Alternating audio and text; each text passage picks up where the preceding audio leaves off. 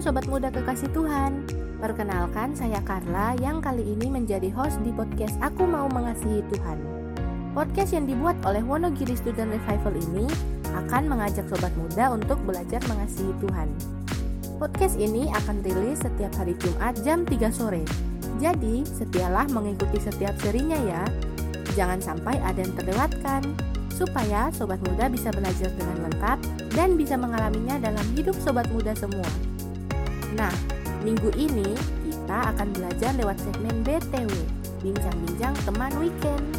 Seperti BTW sebelumnya, saya tidak sendirian.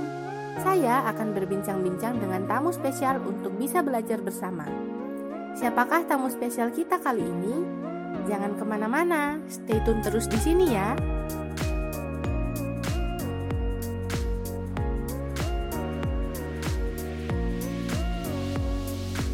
Sobat muda semua, senang sekali ya rasanya kita dapat kembali berjumpa dalam podcast kali ini. Dalam podcast kali ini, kita masih akan melanjutkan tentang kisah pelayanan dari Tuhan Yesus.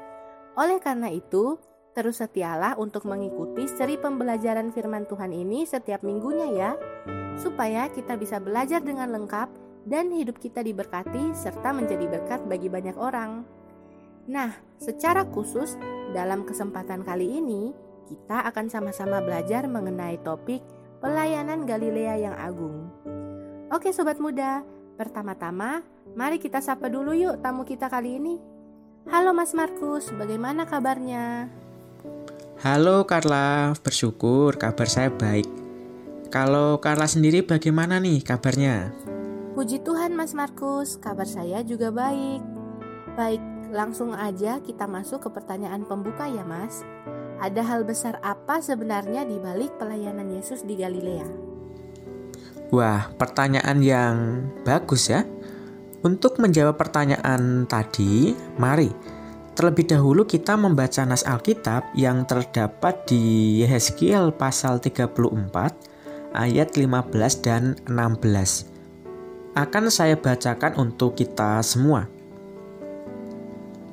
Aku sendiri akan menggembalakan domba-dombaku, dan aku akan membiarkan mereka berbaring. Demikianlah firman Tuhan Allah.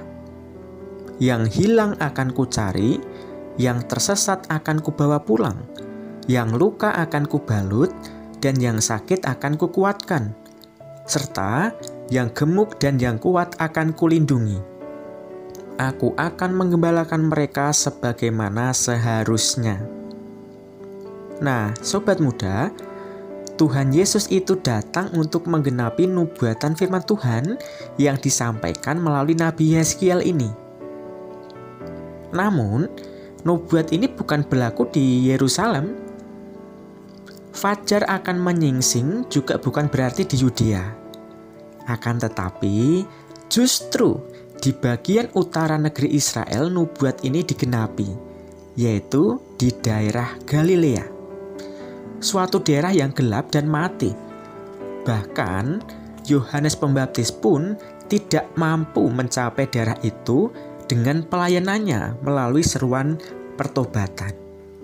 Wah, ternyata seperti itu ya sobat muda. Lalu, mengapa pelayanan Tuhan Yesus di Galilea bisa disebut sebagai pelayanan Galilea yang agung? Sebagaimana judul perbincangan kita kali ini ya, Mas. Pertama-tama, kita perlu tahu ya sobat muda, kalau Galilea itu merupakan tempat di mana Tuhan Yesus dibesarkan. Sebutan Galilea itu diambil dari bahasa Ibrani yaitu Galil yang artinya adalah lingkaran. Daerah ini dikelilingi oleh orang-orang bukan Yahudi. Tuhan Yesus memilih daerah ini untuk memulai pelayanannya yang intensif. Oleh karena itu, secara tradisi Pelayanan Tuhan Yesus di tempat ini disebut sebagai pelayanan Galilea yang agung. Memang cocok jika pelayanan Tuhan Yesus mendapat penghargaan yang terbesar di daerah Galilea. Daerah ini adalah tempat yang indah, produktif, dan padat penduduknya. Dari Galilea inilah tempat dimulainya Injil tersebar ke seluruh dunia. Tuhan Yesus mengasihi semua orang, di sini Tuhan Yesus banyak bergaul dengan orang-orang dari berbagai latar belakang, Luar biasa sekali ya sobat muda. Kemudian, kondisi dari wilayah yang bernama Galilea itu sendiri seperti apa ya, Mas? Wah, lagi-lagi menarik ya. Jadi, ukuran wilayah Galilea itu mencapai sepertiga wilayah Israel. Nah, yang istimewa adalah di daerah ini memiliki sebuah danau yang memberi nafkah bagi para penduduk sekitar. Danau apakah itu? Mungkin beberapa di antara sobat muda semua sudah tahu nih ya. Ya, Danau Galilea atau yang juga disebut sebagai Danau Kineret, Danau Genesaret atau Tiberias itu memiliki panjang kira-kira 21 km. Lebarnya 11 km dan terletak 211 meter di atas permukaan laut. Danau ini kaya akan hasil ikan sobat muda. Sungai Yordan yang mengalir dari utara ke selatan bermuara di Danau Galilea ini, sehingga air di danau ini pun merupakan air tawar, berbeda dengan air laut mati. Usaha perikanan di sini pun juga begitu terkenal, bahkan tergolong usaha ekspor yang maju. Di sisi lain, danau ini berada di tengah lembah Yordan dan juga dikelilingi oleh bukit-bukit, sehingga membuatnya beroleh angin kering yang meniup turun dan badai yang datang dengan mendadak. Secara keseluruhan, wilayah Galilea ini terdiri dari tempat yang bergunung-gunung, berlembah-lembah, dan berbatasan juga dengan wilayah laut. Maka tidak heran ada wilayah pegunungan yang dingin, ada pula daerah pesisir yang cenderung panas mayoritas penduduk di Galilea itu memiliki mata pencari uh, mata pencaharian dengan bercocok tanam, beternak dan juga sebagai nelayan. Provinsi ini bukanlah ibu kota dan juga penduduknya adalah orang-orang kampung ya. Bahkan mereka juga memiliki logat khusus yang khas yang dikenali di antara orang-orang Israel pada umumnya. Lalu terakhir nih Mas, mengapa kita sebagai anak-anak Tuhan perlu belajar mengenai pelayanan Tuhan Yesus di Galilea ini.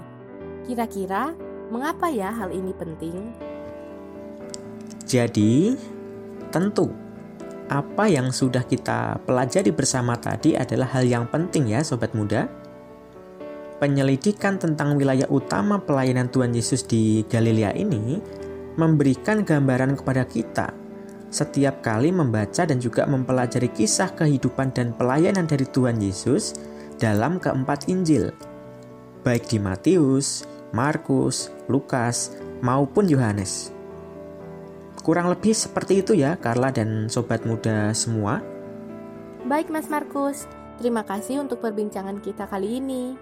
Kiranya kita semakin memiliki gambaran yang lebih jelas ketika kita membaca dan mempelajari kisah kehidupan dan pelayanan Tuhan Yesus dalam keempat kitab Injil. Tuhan memberkati Mas Markus. Sama-sama Carla, Tuhan memberkati Carla dan juga sobat muda semua. Sampai jumpa di kesempatan yang lain. Tuhan Yesus memberkati.